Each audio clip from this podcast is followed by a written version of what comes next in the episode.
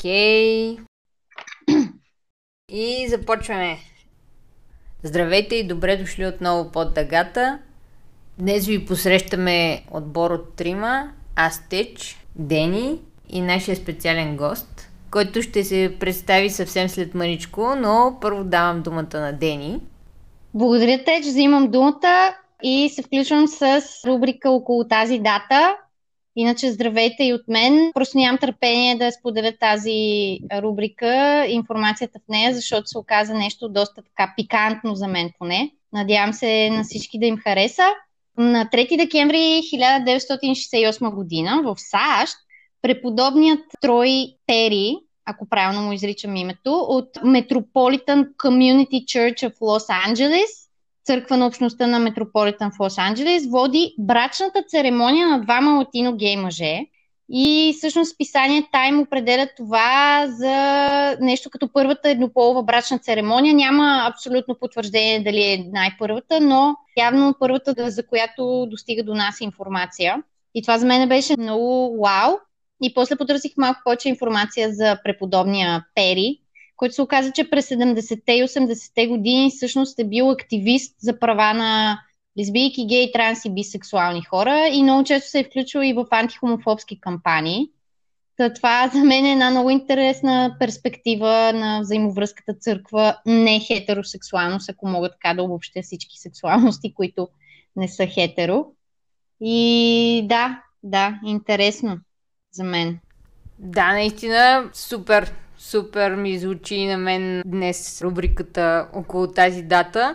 Аз мисля, че съм попадала в YouTube на документален филм относно Трой Пери Джуниор и, и неговата църква и ми беше доста интересно, но това беше преди няколко години. Нямам така съвсем ясни спомени, но се впечатлих и аз доста и, и наистина човека си е за пример да, да, за мен наистина беше много впечатляващо, защото аз не съм религиозен човек, обаче, нали, уж във всяка религия се проповядва любов и така нататък. За мен е много странно, нали, когато силно религиозни хора са много хомофобски настроени при положение, нали, че ако правилно разбирам, примерно християнството, има един Господ Бог, който в крайна сметка той решава накрая, пък не разбирам защо нали, неговите последователи, да ги наречем, изпитват омраза по някакъв начин, но това са моите разбирания за църквата. Извинявам се, ако някой се почувства обиден, нищо лошо нямам предвид, просто бих се радвала даже някой да се включи да ми го обясни. И така, но иначе много благодарим и на всички, които се включват с някакви коментари, предложения, споменаванки и социалните мрежи. Надяваме се наистина подкаста да достига до повече хора и по възможност да е полезен за тях. И пак, аз досадно ще си кажа пак, че всеки, който иска е добре дошъл да се включи в подкаста, да бъде гост или въобще водещ. Също и аз се присъединявам отново към поканата. Много благодарим за така окоръжаващата обратна връзка, която получаваме от доста места. Това много ни радва, защото общо взето с такава идея правим и подкаста.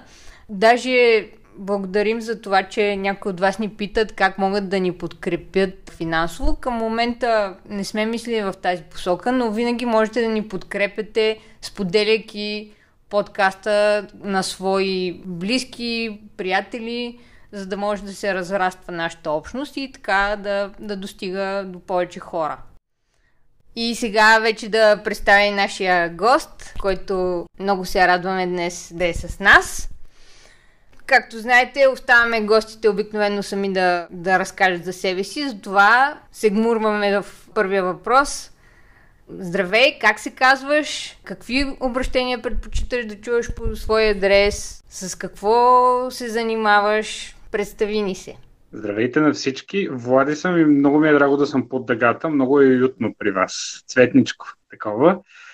Обращенията към мен са той, него, стандартното скучно. И всъщност ха, за мен е, всъщност се занимавам с много неща, поради което понякога ми е малко трудно да се представям.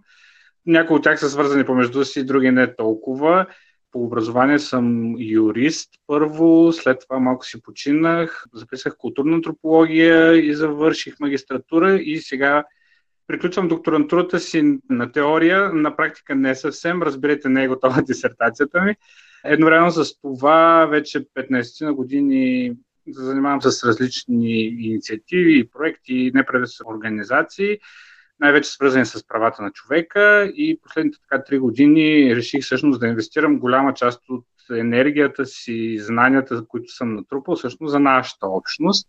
Преди това съм работил с младежи, с ромската общност, доста съм работил, но последните така три, може би даже дори да са станали 4 години, гледам доста по-активно всъщност да участвам в живота на ЛГБТ и общността. Та, така, опитвам се да съвместявам най-различни проекти. Част от работата ми е доста скучна. Това е така, експертната част, в която се очаква да пиша някакви доклади, да правя някакви неща, но пък част от работата ми е много интересна и това е частта, в която всъщност имам възможност да работя с хора. Това винаги е удовлетворяващо и почти успява да компенсира другите неща. Да. Наистина доста така много странно развита личност, както чухме. Тъй като спомена, че някои, някои от нещата, които вършиш, са по-скучни, други са доста интересни. Така малко провокативно, ако мога и да доразвия въпроса с какво би искал да се занимаваш, с което все още не се занимаваш и с какво нямаш никакво желание да се занимаваш? Ами, аз първо да направя едно коментарче за всестранно развитата личност. В някакъв смисъл е вярно за мен, обаче, нали, знаете, всестранно развитите личности обикновено не са развити в нищо наистина. Това е дилемата, с която аз обикновено се сблъсквам, че хем така много ми се иска да съм на много фронтове, хем от друга страна разбирам, че понякога може би пиле някакво време или енергия и ресурси, вместо да направя пробив в един от тези фронтове. От друга страна, като започна да се оттеглям от някои места, пък започвам да изпитвам този синдром, че а, нещо се случва без мен и как така нещо се случва без мен, това е ужасно. Та, така де. В този смисъл, да, правя неща и, и които харесвам и неща, които не харесвам. Обратно на това въпрос е пак, за да не избягам от отговора, нещо, което много ми се иска да правя, всъщност е да пиша книги. На мен и сега ми се случва, ама това са обикновено някакви наръчници и някакви доклади. Сега една част от тях, между другото, наистина е вълнуващо да работя по тях, друга не е чак толкова. Но всъщност ми се прави, пишат ми се истории, пишат ми се, да, истории. Те наречени, как се казва това на български, non-fiction ми се пише.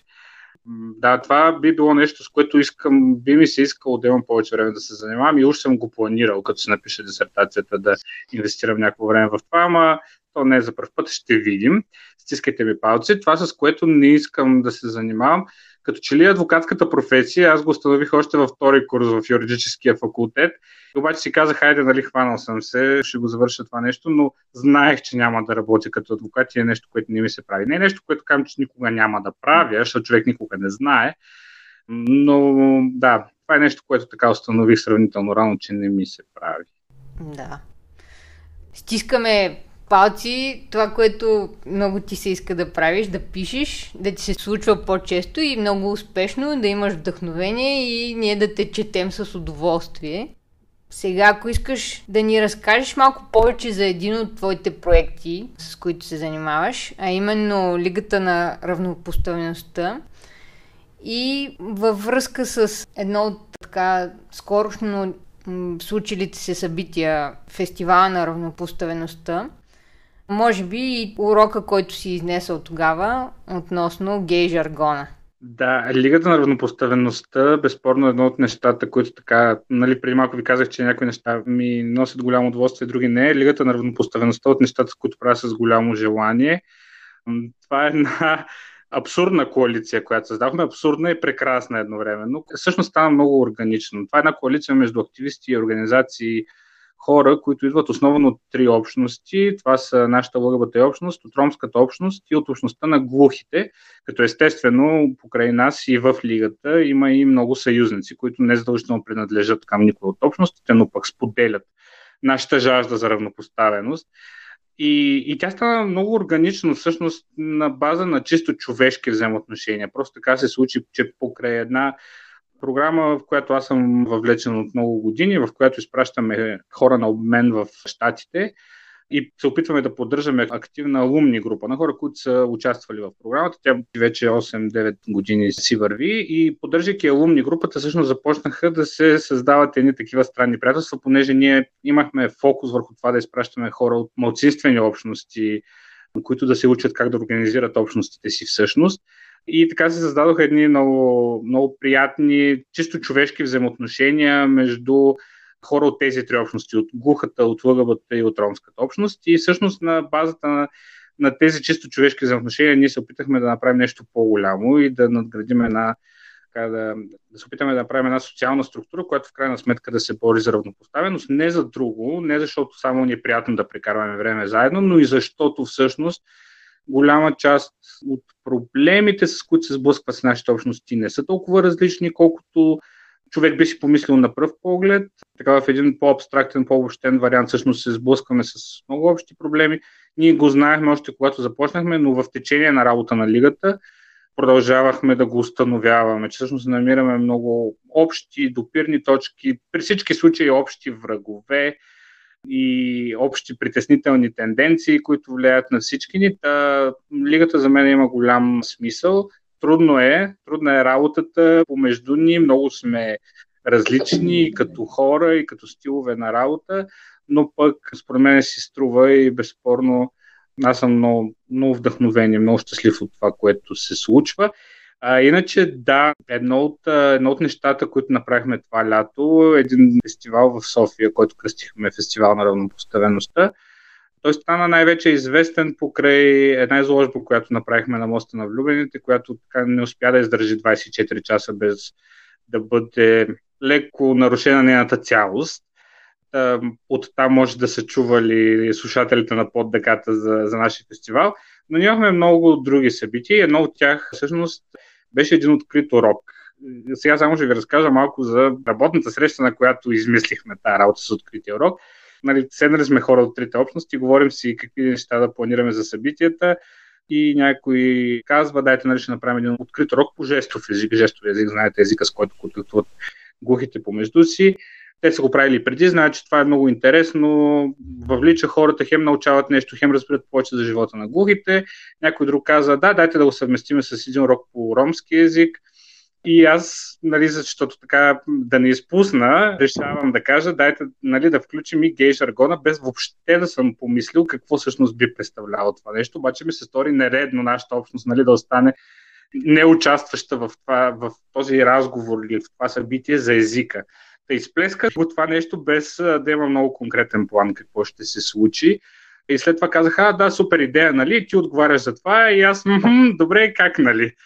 крайна сметка това, което направих е да се обърна за помощ към общността. Нали? Това е едно от нещата, които всъщност ни държи заедно, е, че можем да се обръщаме за помощ между си. В една голяма група, в която предполагам сте и вие в Фейсбук, просто така пуснах зов за помощ, за принос, за това какво, дали, дали хората в групата смятат, че има гей жаргони, какво чуват, какво се, самите те използват, какви думи. И така, много интересна дискусия се получи. Оказва се, че има наистина и не съм напълно на, на Голтумбак обявил това, че, че можем да направим събитие за гей жаргоните. Съставихме един списък. Събитието беше много интересно в интерес на истината.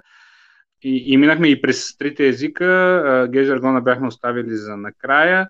Не ни стигна времето да влезем в дербите на всичко, но така всъщност започнахме и с други хора оттам да си говорим за за тази тема за гей жаргона, която е много интересна и за мен, но пак казвам, нали, аз не съм лингвист, не съм задължително експерт. Интересен ми е гей жаргона като културна практика, но не съм го изследвал много дълбочинно. Нали? Разбрахте научния ми подход, какъв е с Facebook групата.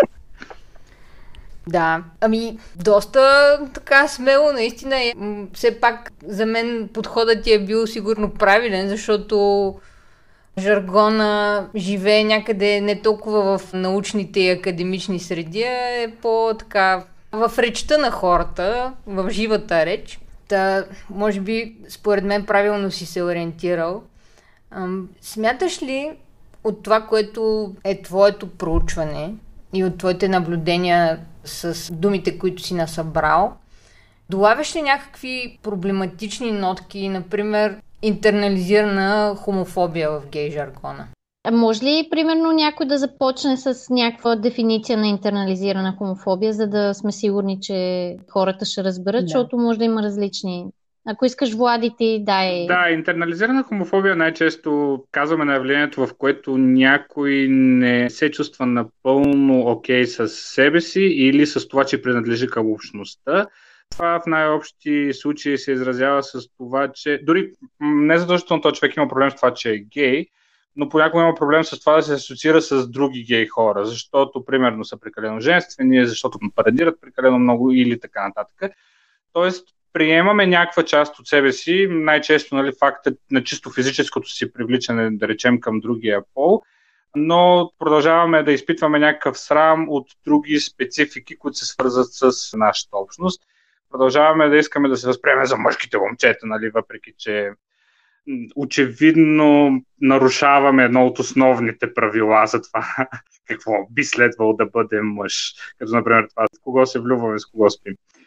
Не знам дали тази дефиниция помага, но при всички случаи, да, срещнахме се сега и в това, което дойде като предложения от други хора от общността за термини, които са срещали. И от моя личен опит, аз понеже ползвам Grindr, това небезизвестно приложение за познанства сред гей мъжете и не знам дали си представяте вие или хора, които ни слушат как точно работи Grindr, но така отваряш го и виждаш 40 човека, които са отворили приложението последния час и са най-близо до тебе в радиус, нали, ако е в София, обикновено е радиус от километър, два. На други места стига и до 40 км, защото няма толкова хора, които го ползват. Но мисълта беше, че така постоянно имаш достъп до профилите на едни променящи се хора, които имат и някакво описание. Това описание понякога виждаме нали, точно такива проблемни елементи и с интернализирана хомофобия, с много тежък сексизъм. Най-често свързано с това, кой може да ми пише. За съжаление, едно от най-често от нещата, които виждаме в приложенията за познанства, с един такъв негативен списък за това, кой не искаме да ни пише. Този негативен списък обикновено включва да не ми пишат цитирам, в кавички слагам, женствени, да не ми пишат щупени, да не ми пишат принцеси. Тоест това са и а, думи, които аз съм включил в нашия речник на гей жаргона. А, това са думи, с които така негативно всъщност се описват мъже, които са по-женствени. Това, което казваме фембой обикновено, всъщност на английски, откъдето вземаме немалка част от думите в гей жаргона.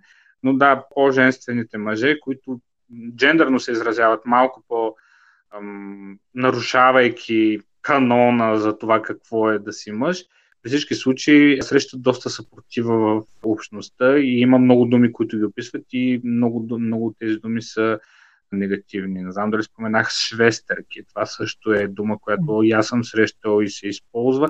Това хем са думи, които можем да чуем от хетеро хора, хетерофомофоби. За съжаление обаче са думи, които може да срещнем и в нашата общност от хора, които така, имат проблеми с начина, по който някои от гей мъжете или небинарни хора изразяват себе си, понеже нали, нарушават някакъв канон. Та, при всички случаи, да, това беше едно от тъжните, да кажа, тенден... не, не би го нарекал тенденция, но някакъв феномен при всички случаи си битува.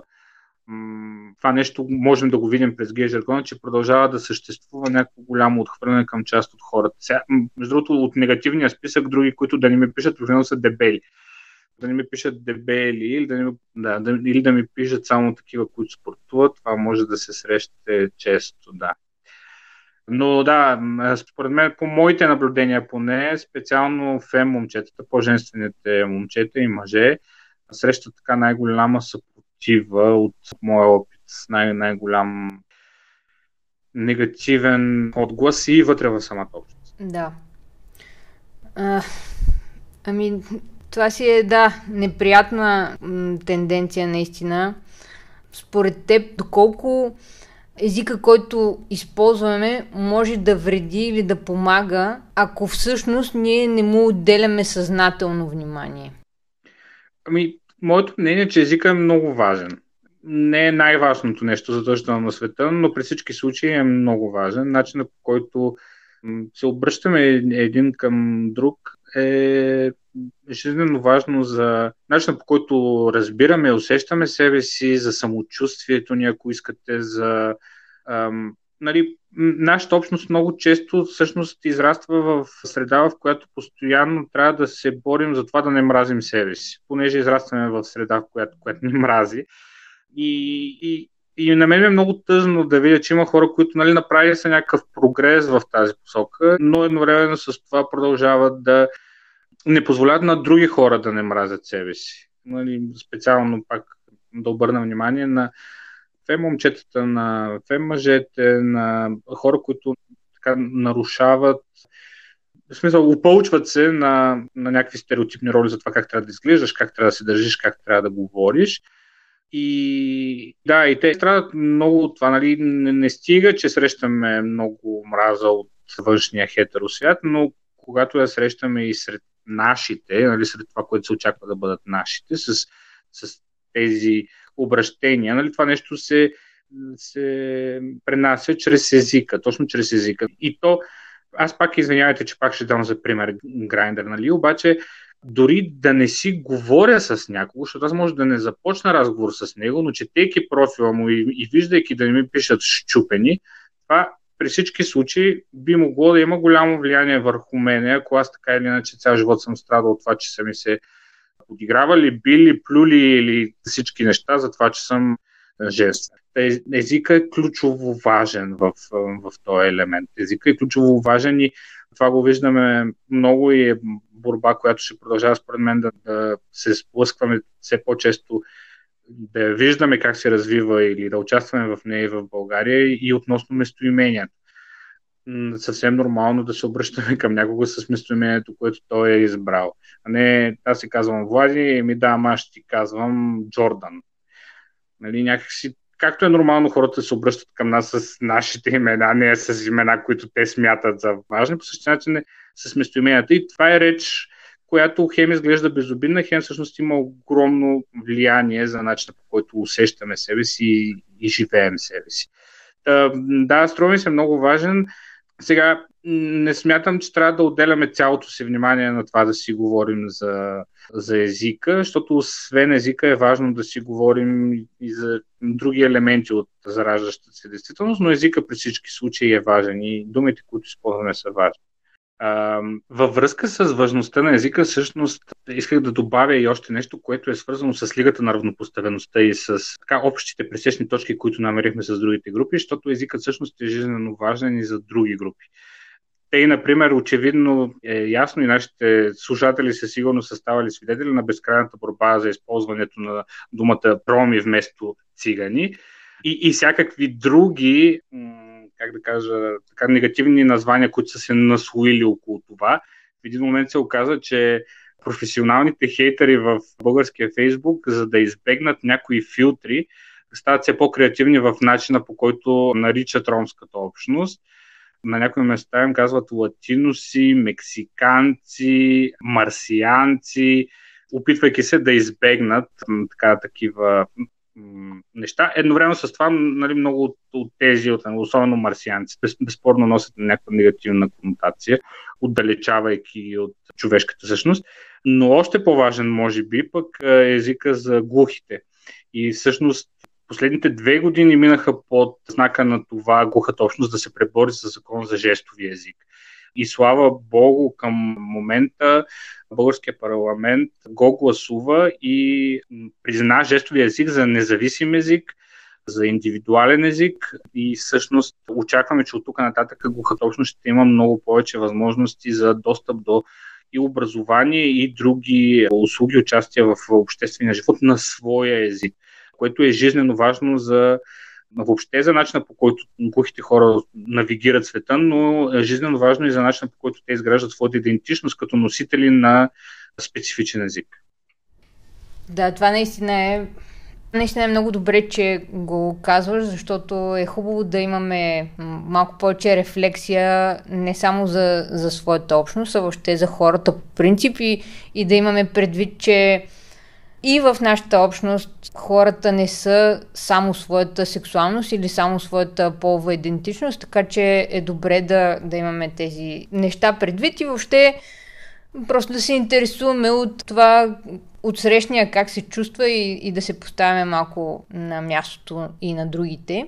А, и да продължим малко в посока отново на жаргона. Смяташ ли, че големия процент от заемки от английски в гей жаргона допринася по някакъв начин за нагласата, че хомосексуалността няма особено дълбок корен в, в нашата местна култура? Безспорно има наистина много заемки от английски и това е нормално, защото имаме нужда да консумираме съдържание, което е свързано с, с нас, с нашата общност, с нашите преживявания, пък такова съдържание няма толкова много, с изключение, разбира се, на под дъгата, като ключов подкаст, но вън от това няма толкова съдържание на, на български, затова е нормално да ползваме съдържание от английски. Най-често от Америка, където все пак има по-голяма традиция и така са се натрупали някои различни фактори, които така дават поле за такова съдържание. Тъй че аз виждам го като нормално. Дори не ми се струва, че задължително е много негативно. Проблема за корените обаче, според мен е свързан с това, че като че ли ни липсва малко междупоколенчески диалог специално в нашата общност. Ние нямаме много, сега, за това също си има различни причини, но ние нямаме много, аз включително, нямам толкова достъп до 50-60 годишни гей мъже, които да ми предадат, да речем, някакъв гей жаргон, който може би е съще... си съществува а, или се е използвал преди. По същия начин имам и сравнително по-ограничен достъп до по-младото поколение. Може би сте чували шегата, че гей мъжете като станат на 30 години, живота им свършва, нали? защото изведнъж никой вече не иска да им пише в приложенията за познанства. За мен, между другото, не е вярно. Аз покрай работата си имам, имам възможност да работя с млади ЛГБТ и хора и така.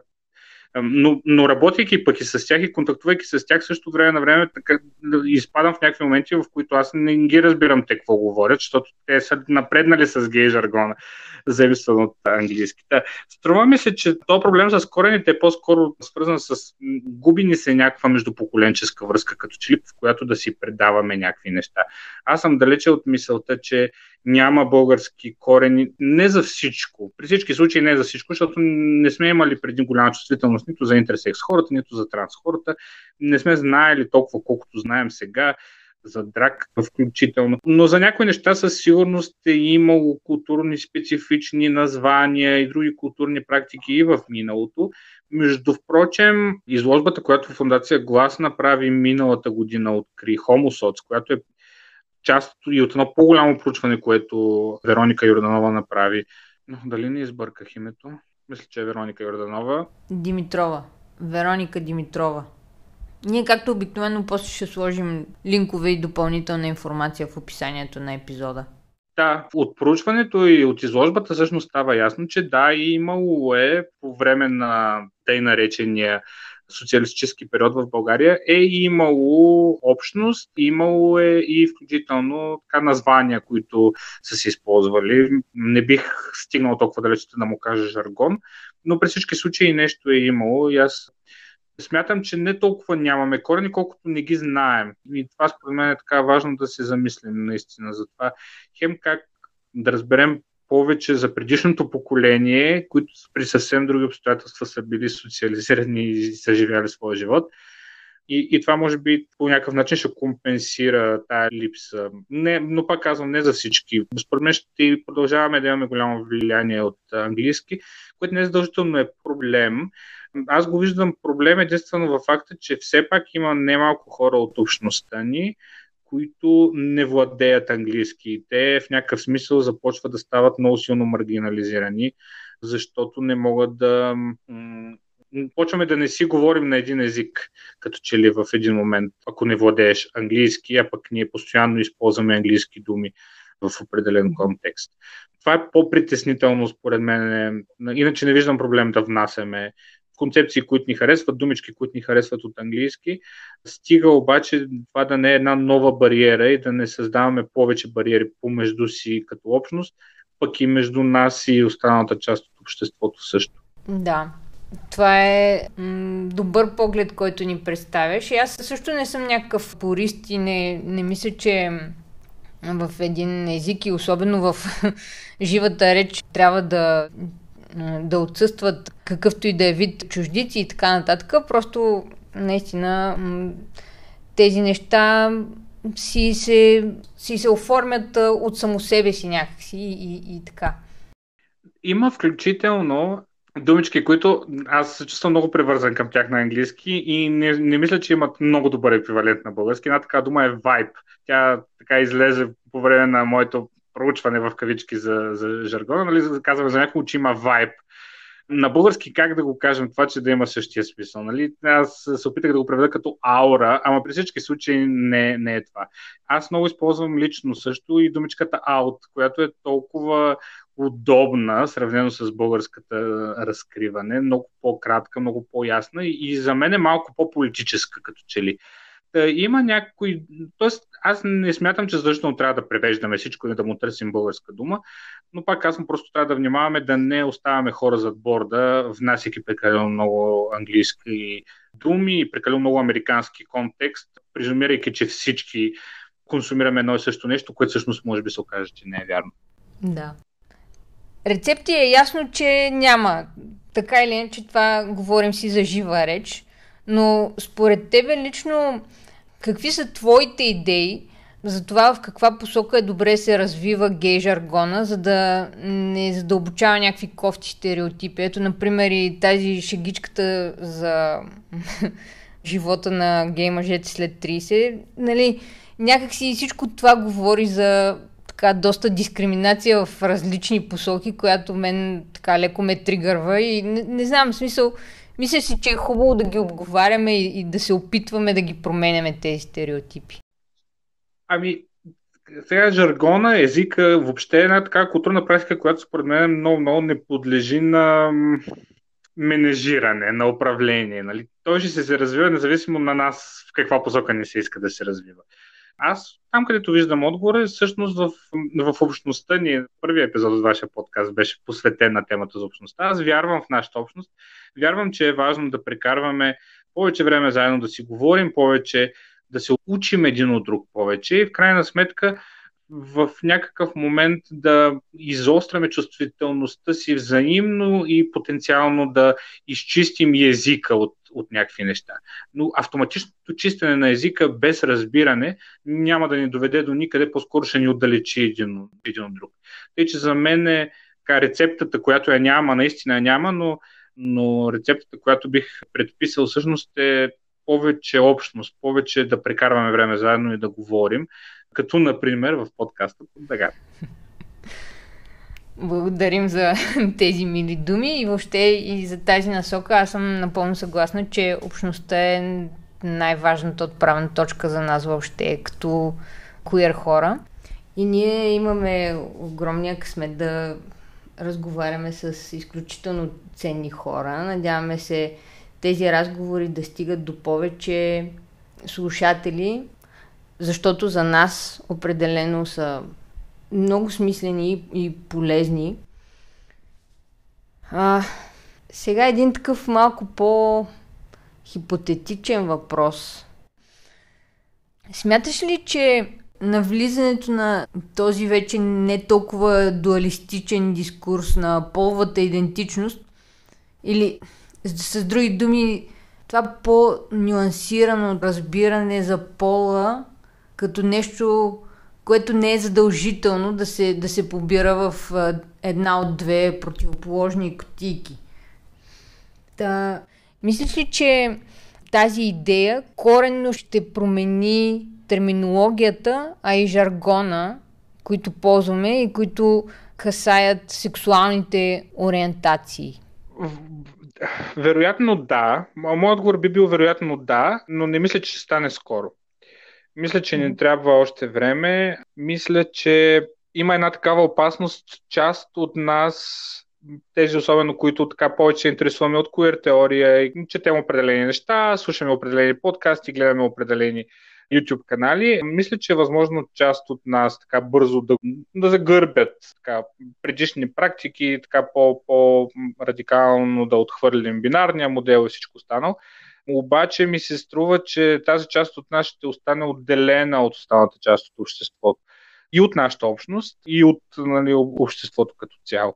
И това, което ми се, ми се струва, че е важно да правим, то е малко и повторение на отговора ми от преди малко, но да си говорим повече и помежду си, защото ако една малка част от нас промени начина по който говорим заради ограниченията на езика, без да въвлечем повече хора в този процес, а само отхвърляйки като старомодни, опресивни и всичко останало, рискуваме да, да останем малко и да не, да, да не доведем до голяма промяна. Тъй, че да, струва ми се, че в един момент ще се промени наистина начинът по който говорим изобщо за нашата общност, начинът по който говорим за половете, но ми се струва, че това е дълъг процес. Мисля, че трябва да бъде дълъг процес, защото ако е бърз процес, то няма да е процес за всички.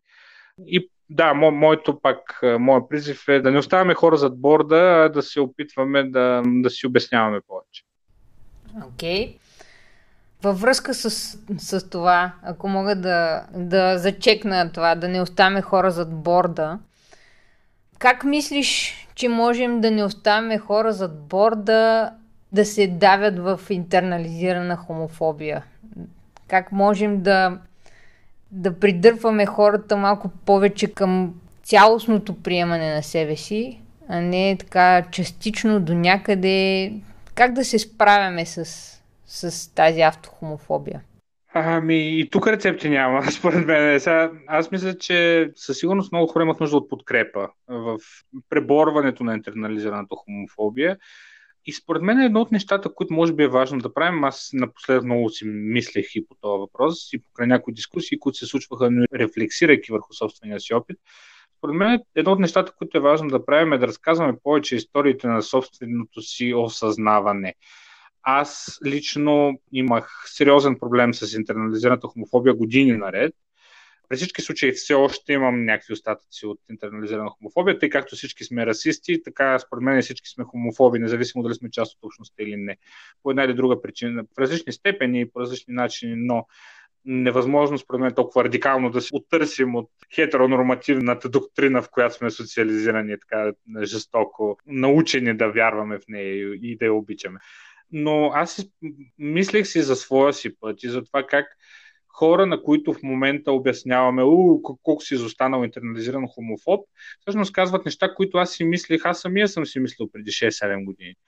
И ако не е имал хора, които по един или друг начин да ме подкрепят, да ме преведат през този процес, вместо да ми кажат, ей, ти интернализиран хомофоб, може би нямало да бъда това, което съм в момента. Може би щях да бъда нещо друго. И от тази гледна точка ми струва, че може би е важно да, да имаме търпение, но и да осмисляме собствения си опит и да го разказваме повече.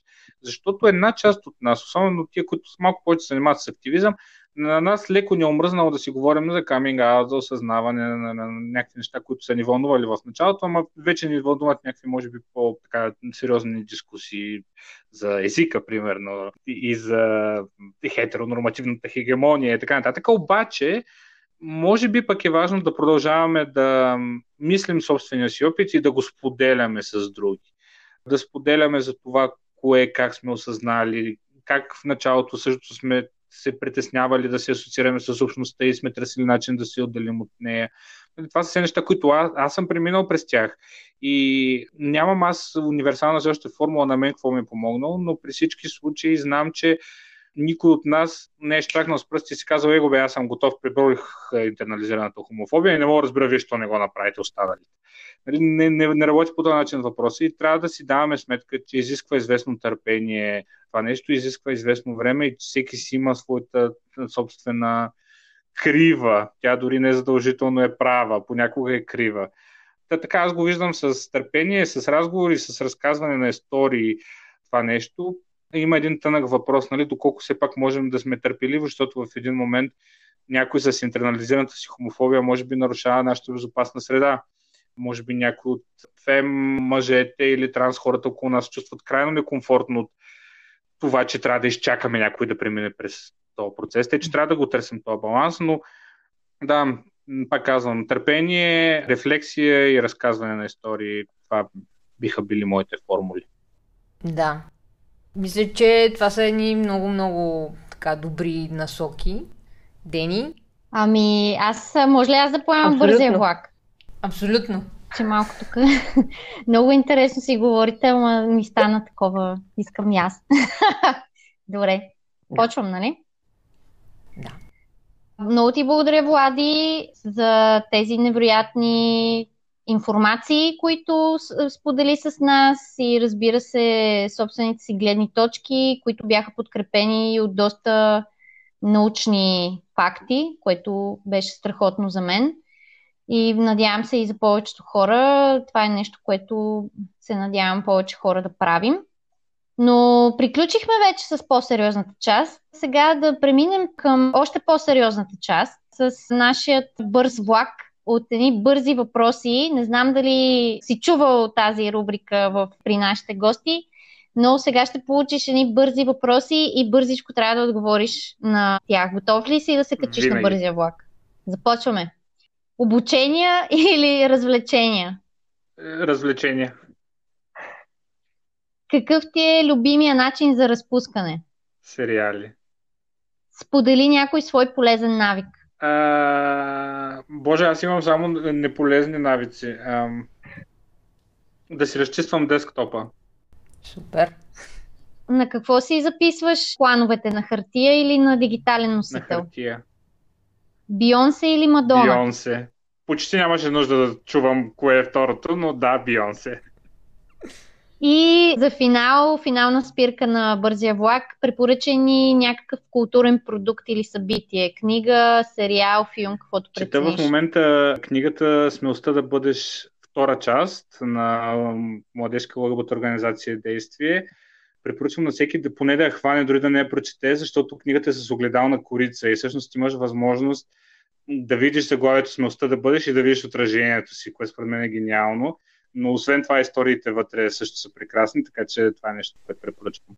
Ами, много ти благодаря, Влади, още веднъж. И с бързия влак така много беше интересно с теб. Аз много се радвам, че въобще целият разговор и си, все повече си давам сметка, че и повечето епизоди са много достъпни, на достъпен език и към хора, които не са част от общността, което за мен е много ценно защото в крайна сметка, както няколко пъти вече съм казвала, нали, всички живеем заедно и трябва да намираме начините, по които да си правим живота още по-пълноценен. Благодаря ти много за всичко, което правиш и за времето и енергията, които влагаш в помощ на общността. И аз ти пожелавам, нали, както и теч в началото, да имаш и повече време и енергия и за нещата, които са ти много приятни на тебе. Благодаря и аз за поканата и също така се присъединявам към призива към общността да дойдат под дъгата. Не е страшно, чудесно е.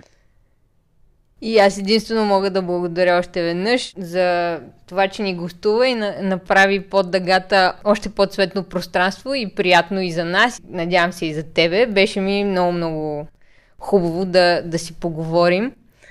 И защо не и до нови срещи с тебе, пък с слушателите до нови срещи също. Чао!